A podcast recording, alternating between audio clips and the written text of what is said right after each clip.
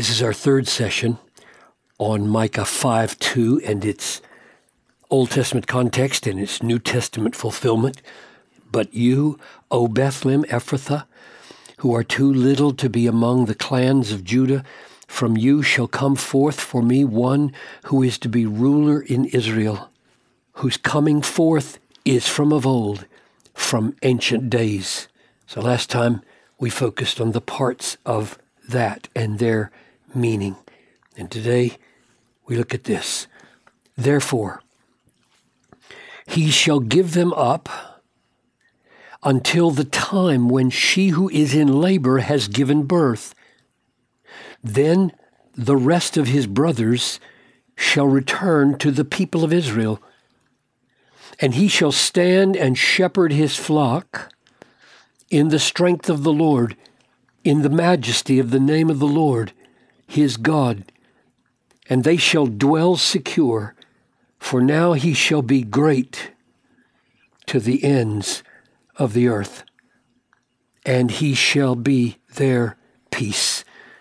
So, Father, I ask that you would grant us to understand this and that the beauty and glory of it would be self authenticating in our hearts, that it would point to Jesus as the glorious fulfillment of it, as Matthew said he was, and that it would give us hope in these troubled times, I pray.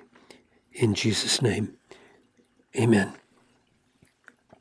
Therefore, he will give them up until the time when she who is in labor, and I am assuming it means that uh, this one who is coming forth is going to be born by this woman who is in labor.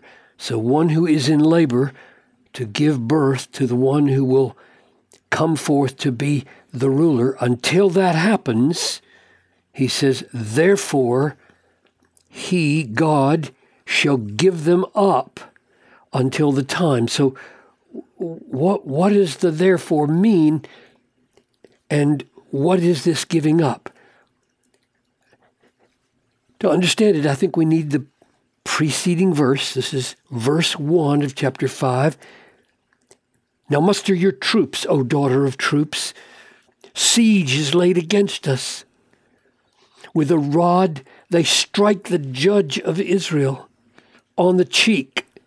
So Israel is under siege. She's being struck on the cheek in shame. And this rescuer, this king who's coming, who's going to be a ruler and is going to give peace and security to Israel, is evidently a ways off. This, this prophecy is shall come forth. And I think the therefore is, well, since there is a therefore, uh, since there is a time lapse between the siege and the smacking and this rescue of, and this king, therefore, he's going to give them up to that siege, that embattlement, that shaming until the time when the birth happens. That's the way I understand that. So, in other words, until Christ until the Messiah comes, there's going to be no decisive long term solution to Israel's embattled condition among the nations. Then the rest of his brothers shall return to the people of Israel. What does that mean? Well, before I go there, just one word about why would it say she who is in labor? Why not just say um, until the time when the child is born? Why draw attention to a woman being in labor? And my guess is that the waiting period for the birth of the child in this woman's life corresponds to the waiting period of the besieged and embattled people until the, the birth and the brothers are returning. Now, then the rest of his brothers shall return to the people of Israel. So, with the coming of the Messiah, this at least begins if it doesn't happen immediately. What does it refer to? What does it mean? The rest of the brothers shall return. Well, both in Micah and in the other prophets, large parts of Israel had been cut off and dispersed among the nations, and even the people of Israel were sometimes called, I mean, even the people of Judah were sometimes called not my people. For example, here's Hosea 1 9 and 10. The Lord said, Call his name not my people, for you are not my people. He's saying that to his people. And I am not your God. Yet, in spite of that judgment, the number of the children of Israel shall be like the sand of the sea, which cannot be measured or numbered. And in the place where it was said to them, You're not my people, right here, you're not my people, in the place where it was said to them, it will be said, Children of the living God. In other words, he, he rejects them. He pronounces them not his people. In the very place where he's saying they're not my people, he's saying they will be my people. They will be children of the living God. So he's taking back what he has rejected. Now here's the fascinating thing. In the New Testament, like in 1 Peter 2.10, that text is quoted to refer to the ingathering of Gentiles into the people of God. Once you were not a people. This is the people in uh, First Peter, who you can tell by the context of First Peter are are the nations, not just Jews. Once you were not a people, but now you are God's people. Once you had not received mercy, but now you have received mercy. And the idea is this if God says to his people, You're not my people, they are virtually in the position of Gentiles. And if God can reverse that and take back his people, he can include Gentiles in that people, which is exactly the way it happened in the New Testament.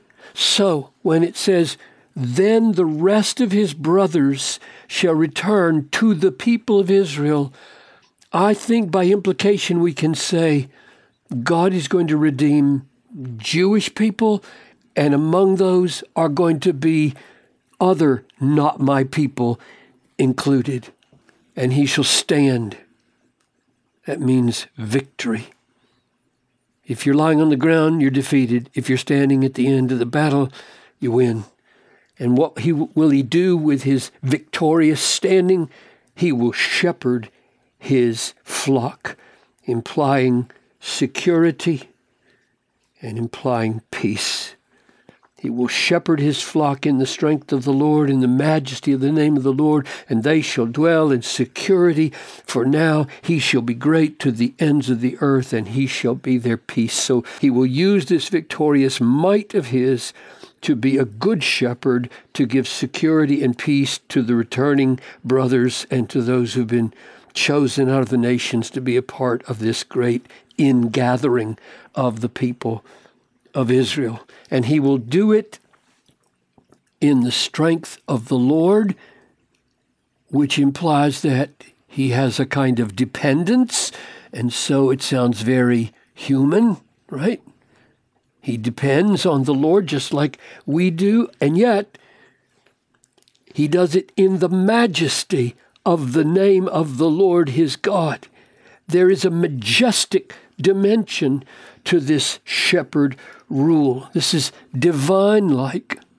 So I'm not saying that the divinity of Christ, the God man double nature of the one person of Jesus, is necessarily taught here. I'm saying it is a pointer to it at least. He is acting in dependence like a human on the strength of the Lord in his shepherding and he is sharing in the majesty of the name of the Lord his God as though he participated in the divine. And it will be a global, to the ends of the earth, a global reign, a global glory. He will be great to the ends of the earth. There will be no limit to his kingdom, no outstanding pockets of rebellion when he is done ruling on the earth. So let's sum it up like this. What's the prophecy?